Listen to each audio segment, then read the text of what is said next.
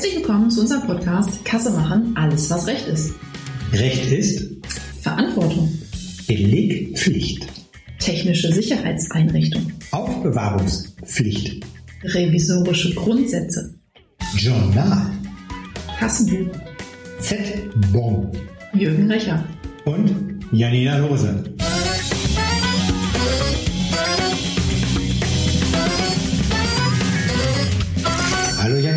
Hallo Jürgen. Alles gut? Auf, in der, auf der Front, in der Front der Kassensystemhersteller? Absolut. Sehr Große gut. Freude. Ja, ja, im Nachgang zum, zum ersten Podcast, äh, wo wir ja so ein bisschen dargestellt haben, äh, was ist eigentlich eine Kasse, ist bei mir hängen geblieben. Ja, das ist ein Aufbewahrungsort, wo das Tauschmittel lagert. Da ist mir so eingefallen, Safe gehört dazu, wäre auch eine Kasse. Ja, richtig. Okay, das heißt, ein Safe muss auch ordnungsgemäß, muss revisionssicher sein. Oh, hast du ja schon ein Wort rausgekommen. Ja, ja, auch schon raus. ja, wir haben heute das Thema ähm, sehr spannend ähm, für die Kassensystemhersteller. Haben wir ja letztes Mal darüber gesprochen, was ist einer? Der Unterschied zwischen Kassenbetreiber, Steuerpflichtiger ja, und Kassensystemhersteller. Und da hast du uns ein paar coole äh, Beispiele gegeben. Gehen wir heute da rein. Und äh, liebe Zuhörer, äh, das wird Sie extrem interessieren, weil jetzt geht es ins, Operandum rein. Was muss ein Kassensystemhersteller wirklich, wirklich tun? Und äh, ja, da gehen wir, fangen wir an, gerne ganz vorne. Verantwortung. Also wenn ich mich darauf reduziere, ich bin Kassensystemhersteller, das heißt, ich bin eine Softwarebude und en entwickle ein System, ein Kassensystem, würde ich erstmal fragen, was muss ich wirklich tun, heißt ja, wofür kann ich haftbar gemacht werden? Und haftbar dafür bin ich jetzt in der Verantwortung. So, das ist so für mich als, als, als Geschäftsführer der Internet GmbH tatsächlich immer so die erste Frage, okay, wer trägt hier die echte Verantwortung, also finanziell die rechtliche Verantwortung, nicht äh, die menschliche oder soziale und sozialökonomische Verantwortung für das, was wir tun, sondern vielmehr eben, wer trägt die gesetzliche Verantwortung für eine Kasse. Da haben wir so ein bisschen drüber gesprochen beim Podcast 1. Geh da mal bitte noch mal rein, erklär's noch mal bitte den Zuhörern. Ja, also letztendlich muss man das sogar noch mal teilen. Ja?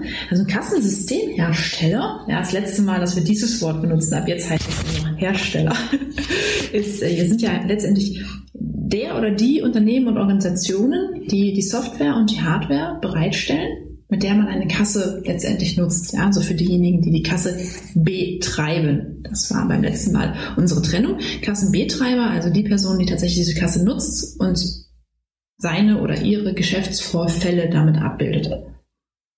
Und ja, es gibt rechtliche Vorgaben, die einzuhalten sind. Das heißt, es ist genau definiert, was ist eigentlich eine Kasse? Was muss eine Kasse können? Und was sollte sie tun, ist auch nicht erlauben. Dann gibt es darüber hinaus aber auch noch so etwas, das, ja, kann man nicht rechtlich nennen, sondern ich würde es eher so in den Bereich Kundenservice packen. Ja, das heißt also Dinge, die von Kassensystemherstellern erwartet werden, die tatsächlich aber nicht verpflichtend sind. Und da würde ich gerne auch im Weiteren immer ein bisschen darauf eingehen, was ist so die Erfahrung, ja, was ist in der Praxis üblich und wo ist die Grenze, was man tatsächlich nur tun müsste. Okay, ja. Ja, finde ich gut. Das heißt ja, wir reden dann auch so, ja, wir sind immer wieder dabei, doch tatsächlich, was ist die Kasse, die wir da jetzt geliefert kriegen? Ähm, liefert der Hersteller nur, nur eine Schublade? Mhm. Oder tatsächlich ein IT-System dahinter? Ist es cloud-basiert? Ähm, übernimmt der Buchungsvorgänge?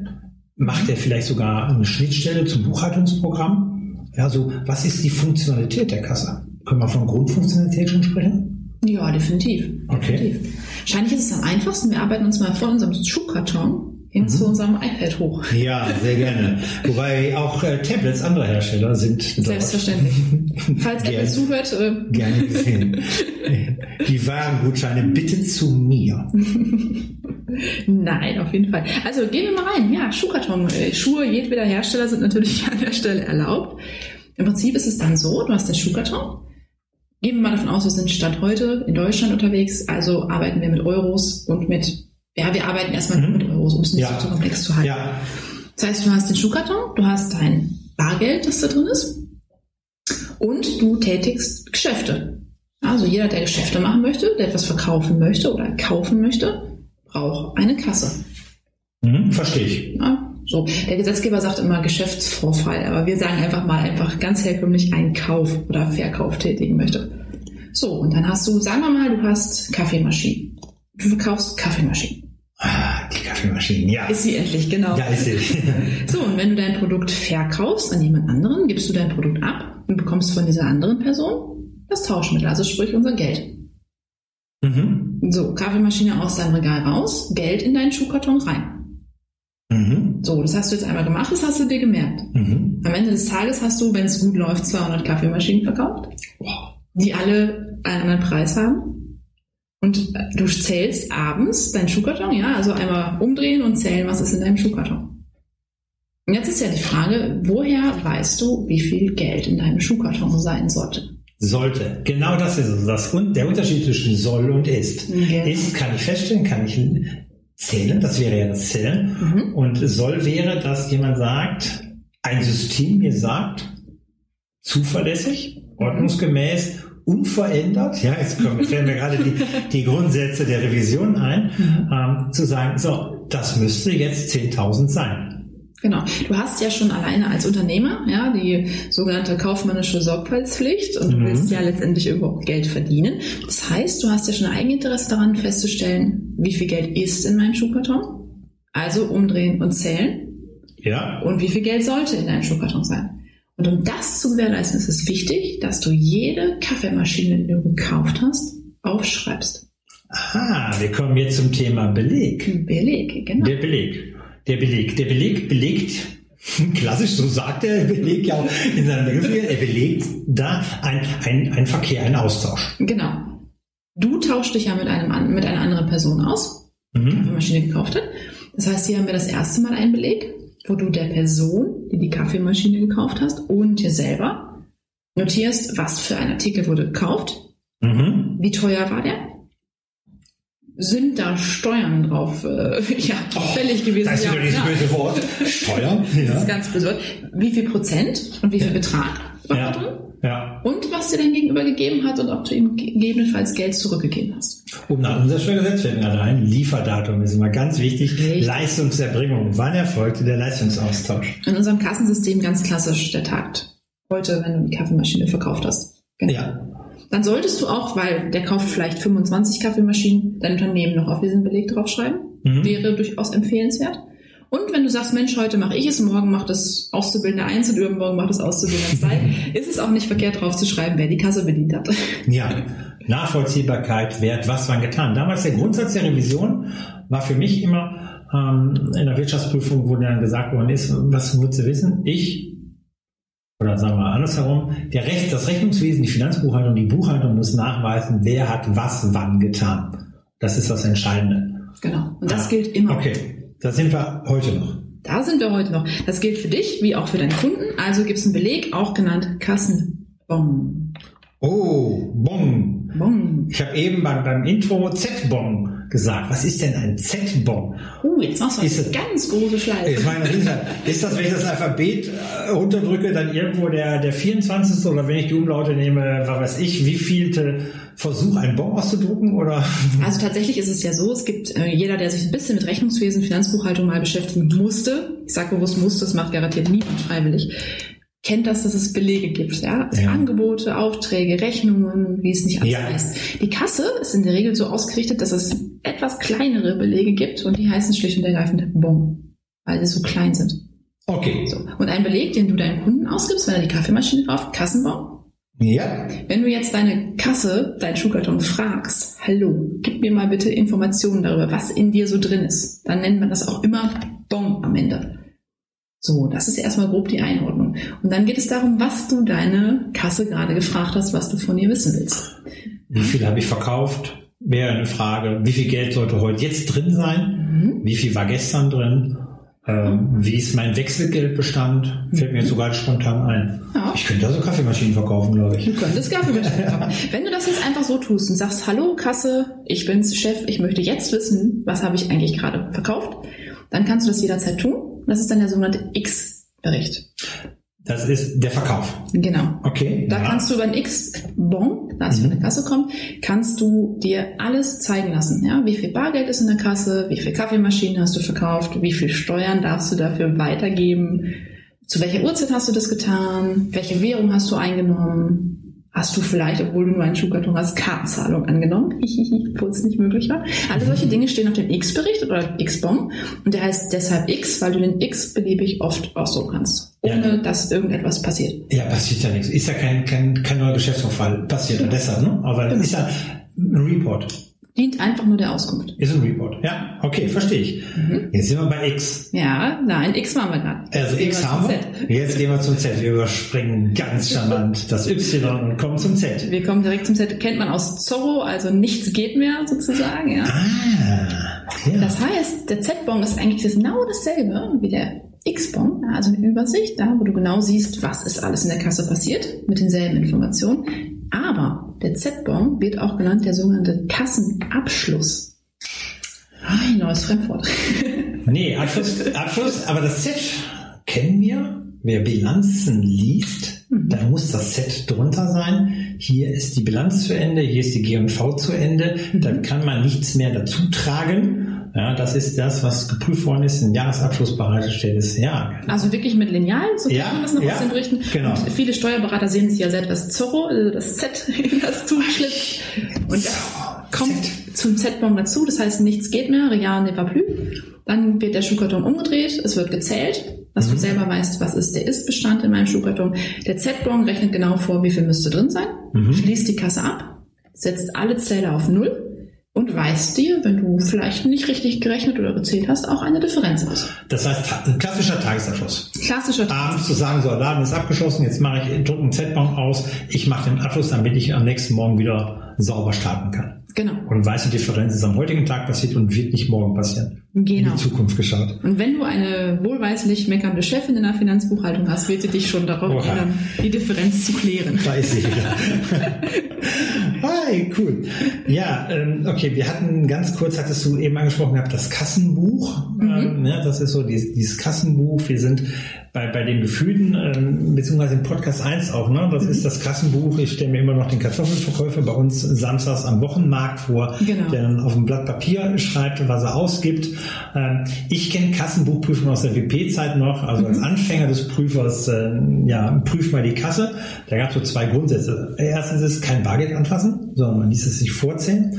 Und B, dann nahm man eben das Kassenbuch und machte eine Kassenbuchrückschau. Das heißt also nicht, man, erste war natürlich, stimmt der Ausweis im Kassenbuch, soll mit dem Ist überein, aber tatsächlich auch zurück mal zu schauen, mal zu schauen im Kassenbuch, wurde richtig gerechnet. Mhm. Also dann hat man wirklich so, kam so ein bisschen auf an, wie viel Barflüsse da durchgelaufen sind, aber so zwei, drei Wochen mal rückwärts, hat man Stand genommen, gesagt, okay, das nehme ich jetzt als ist und dann hat man alle Einnahmen, alle Ausgaben addiert und musste ja dann im Saldo auf den gleichen Wert kommen wie im Kassenbuch. Genau. Das Kassenbuch zeigt mir den Verkehr an. Also im Prinzip, wir hatten ja vorhin schon ein paar revisorische Grundsätze, die so reingeflossen sind. Unveränderbarkeit, ja, Dokumentation. Und das hier ist der Grundsatz der Transparenz. Das heißt, wenn jetzt ein Dritter kommt und du möchtest mal deine Kasse vorstellen, dass man jederzeit nachvollziehen kann, was ist tatsächlich gelaufen. Ja, es muss, dient der Übersicht, dass man rückrechnen kann, welche Geschäftsvorfälle waren wann, welche Ein- und Ausnahmen, äh, Ausgaben wurden getätigt. Ja, warum ist das Geld, was in dem Schuhkarton drin ist, da jetzt eigentlich drin?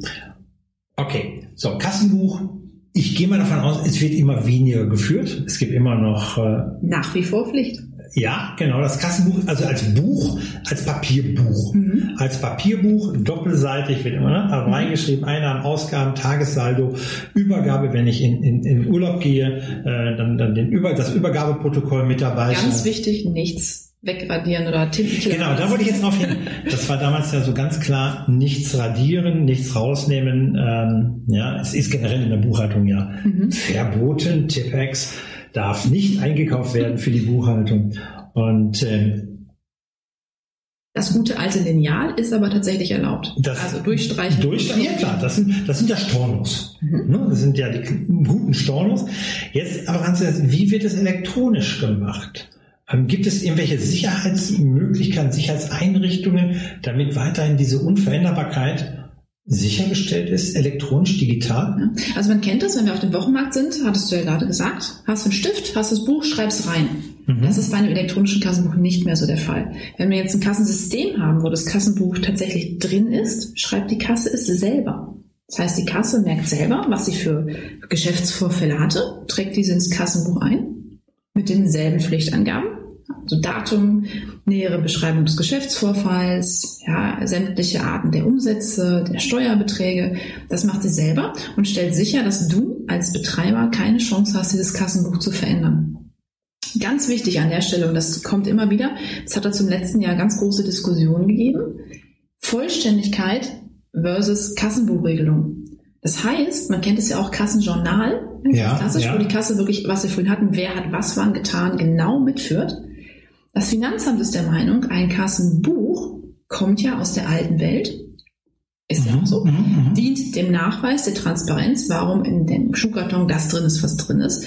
Das heißt, in ein Kassenbuch gehören nur bare Geschäftsvorfälle, also alles, was, was Geldscheine und Geldmünzen betrifft. In einem Kassenjournal würde man der Vollständigkeit halber alles finden. Das heißt Kreditkarte, EC-Cash, Genau. Gutschein eintauschen. was man so kennt, genau, Ja. klassische Voucher-Einlösung und solche Dinge. Und jetzt ist im Prinzip die Lösung für die Kassensystemhersteller so, es ist nicht schlau, wenn man zwei Sachen pflegt und zwei Sachen vorhält, sondern es ist vollkommen legitim ist. Man hat eins, Mhm. man muss nur das Kassenbuch selektieren können, dass man alle Barvorfälle gesamt hat. Okay, also ich würde das Journal führen Mhm. und dann die Selektionsmöglichkeit sagen, das ist der Bar, das Barverkehr. Genau, dass man das Ja. ganz, ganz klar sehen Ja. kann und selektieren kann und dann ist das vollkommen in Ordnung und darf auch dann Kassenbuch genannt werden. Das habe ich ja eben gefragt, so welche Sicherheitsmöglichkeiten gibt es denn? Dings? Und ähm, wir tauschen uns ja sehr häufig aus und ähm, derzeit ist sehr viel immer wieder in der Presse drei Buchstaben. TSE. Technische Sicherheitseinrichtung. Was ist das dann? ja, äh, über nichts ist so viel diskutiert, doch über andere Dinge auch. Aber technische Sicherheit war schon ganz weit vorne, ich glaube auf Platz 1,5 der am meisten diskutierten Themen tatsächlich. Technische Sicherheitseinrichtung immer dann, wenn man eine elektronische Registrierkasse oder eine PC-Kasse hat. Also unser Schuhkarton ist jetzt Mhm. raus, Ja. sind wir komplett in die Ja. digitale Welt gegangen, um ein elektronisches Kassensystem nicht manipulieren zu können. Also zum Beispiel Einträge zu löschen, Dinge einzugeben, die da nicht hingehören, Dinge nachträglich zu verändern, muss in einem Kassensystem eine gewisse, ja, ich sag mal, Schutzmaßnahmen kann man es nennen. Sollten dort vorhanden sein. Kein Tippex, kein Radiergummi. Genau, in der digitalen Mhm. Welt. Mhm. Und weil das natürlich jeder, der sich ein bisschen mit Computern und auskennt, das merkt man schon alleine bei Excel Word, das ist nicht so einfach. Ja, Also man kann durchaus fast immer alles verändern, wenn man weiß, wie es geht. Das heißt, die Grundlage der Unveränderbarkeit hatte bis dato gesagt, okay, Unveränderbarkeit heißt, es muss auf jeden Fall jederzeit nachvollziehbar sein können, wer hat was wann getan und was ist wirklich verändert worden. Oh, und dieses, ja, diese Einrichtung, das ist, ist, ist, ist eine Blackbox, ein Modul, Ja. die das sicherstellt, zu sagen, nicht, dass nicht gescannt werden kannst oder fällt dir Auffälligkeit auf und meldet, hey, du hast was verändert. Also die technische Sicherheitseinrichtung soll jetzt im Prinzip die Kassensystemhersteller, ich sag's mal liebevoll, unterstützen. also dabei helfen, sicherzustellen, dass Veränderungen definitiv auffallen und dass man sie auf jeden Fall mitschreibt. Das heißt, man muss sich das so vorstellen, es ist ein kleines schwarzes Etwas, das ein Mhm. digitales Stück Software ist, das diese Kasse schützt, das alles mitschreibt, was in der Kasse passiert und gewisse Vorgänge sperrt, die nachträglich nicht mehr geändert werden können. Okay, also von einem, wenn einer ganz tricky ist, zu sagen, okay, aber ich schreibe mit, dass du tricky bist und andere Sachen, die jetzt nicht so tricky sind, einfach verhindert. Genau. Mal ganz platt. Wie ist der Sachstand TSE? Also, lange Leidensgeschichte. Wir sagen jetzt Lena, nicht. ich habe über den aktuellen Sachstand gefragt, nicht über den langen Weg Ja, dorthin. man muss vielleicht ganz kurz das noch erklären, warum es jetzt nämlich gar keinen Sachstand so richtig sauber geben kann. Und zwar die technische Sicherungsverordnung steht in einer technischen Richtlinie, mehr muss man darüber nicht wissen. Die gibt es schon ziemlich lange. Und die Idee dahinter war, dass so eine technische Sicherheitsrichtung nicht einfach nur ein schwarzes Etwas ist, sondern es muss zertifiziert sein. Das heißt, man kann die entwickeln, Hm? dann muss eine Obrigkeit herkommen und sie zertifizieren und sicherstellen, dass sie wirklich das tut, was sie tun soll. Und da musste eine ganze Menge geregelt werden zu dieser technischen Verordnung. Das heißt, wer darf überhaupt zertifizieren? Was muss genau zertifiziert werden? Und der Prozess hat relativ lange gedauert.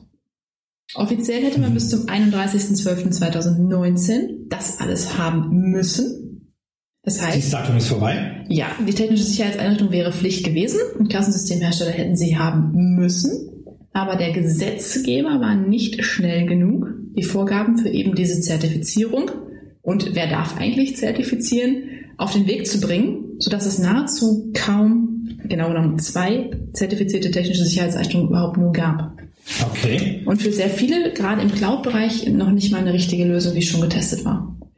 So, weil das der Gesetzgeber selber zu verschulden hatte, hat man sich dann überlegt, okay, wir verschieben das Ganze auf den Der kann verschieben. ja, ja, auf den Stop Tricky, auf den 30.09.2020 Oh, das Also- ist ja mal nicht so lange hin. in vier Monaten. Ja. Aber Achtung, das ist für Kassensystemhersteller wahnsinnig wichtig. Sie haben nicht das Gesetz oder die Verordnung verschoben und auch nicht die Einführung, sondern lediglich die Prüfer angewiesen, sie bis zum 30.09. nicht zu prüfen. Okay. Das Okay. heißt, in der Praxis, wenn man sie nicht hat, wo kein Kläger, da kein Richter, also Ja. kein Problem. Ich müsste sie haben, aber ich kriege dafür keinen Knast, Wenn ich sie nicht habe, wenn ich sie nicht habe. Ja. aber es gibt einen Zusatz in der Abgabenordnung. Und der Mhm. Zusatz in der Abgabenordnung sagt, dass eine Kasse, ein Kassensystem, das nicht über eine technische Sicherungsverordnung verfügt, darf nicht mehr verkauft werden. Ui. Und das haben sie nicht bis zum 30.09. verschoben. Das heißt, ein, wenn ich heute mir ein Kassensystem kaufe, wenn ich ein System kaufe, muss es eine TSE haben. Ja. Äh, jetzt schaue ich, äh, meine lieben Zuhörer, ich schaue der Janina jetzt in die Augen und äh, hä? Sie lacht noch. Sie lacht noch. Warum das so ist, sei jetzt mal dahingestellt, ob es einfach vergessen worden ist oder ob man sich darüber keine Gedanken macht. Ja, aber es ist ja nicht uns. realistisch. Es ist unrealistisch. Gibt es eine Kasse, liebe Janina, gibt es eine Kasse, die nie keine TSE hat? Könntest, Eventuell. könntest du das vorstellen? Eventuell. Also was wir immer empfehlen, ja, ganz wichtig, Sie müssen es sowieso irgendwann tun, tun Sie es so schnell als möglich Ja. und einen Plan haben. Das heißt, wenn wirklich jemand kommt und danach fragt, haben Sie einen genauen Plan, wie und was Sie umsetzen. Einen Plan habe ich nur noch nicht umgesetzt. Hm, Okay. Ja, ja, ist spannend. Also äh, die Zuhörer sind ja auch vornehmlich jetzt Kassensystemhersteller und jeder wird ja selber wissen, ob er eine TSE schon in seinem System hat oder nicht. Die harte Antwort wäre, wenn Sie sie nicht haben, dürfen Sie sie nicht mehr verkaufen. Ist schlicht und ergreifend verboten. Mhm. Ist aber natürlich relativ unrealistisch. Äh, zum einen, weil man davon lebt und zum anderen tatsächlich, was soll man tun, wenn es für den eigenen Bereich noch keine gibt? Ähm, werden Systeme dann eigentlich teurer dadurch? Was meinst du? Dann Nein. Ne? Okay. Nicht, nein. Okay.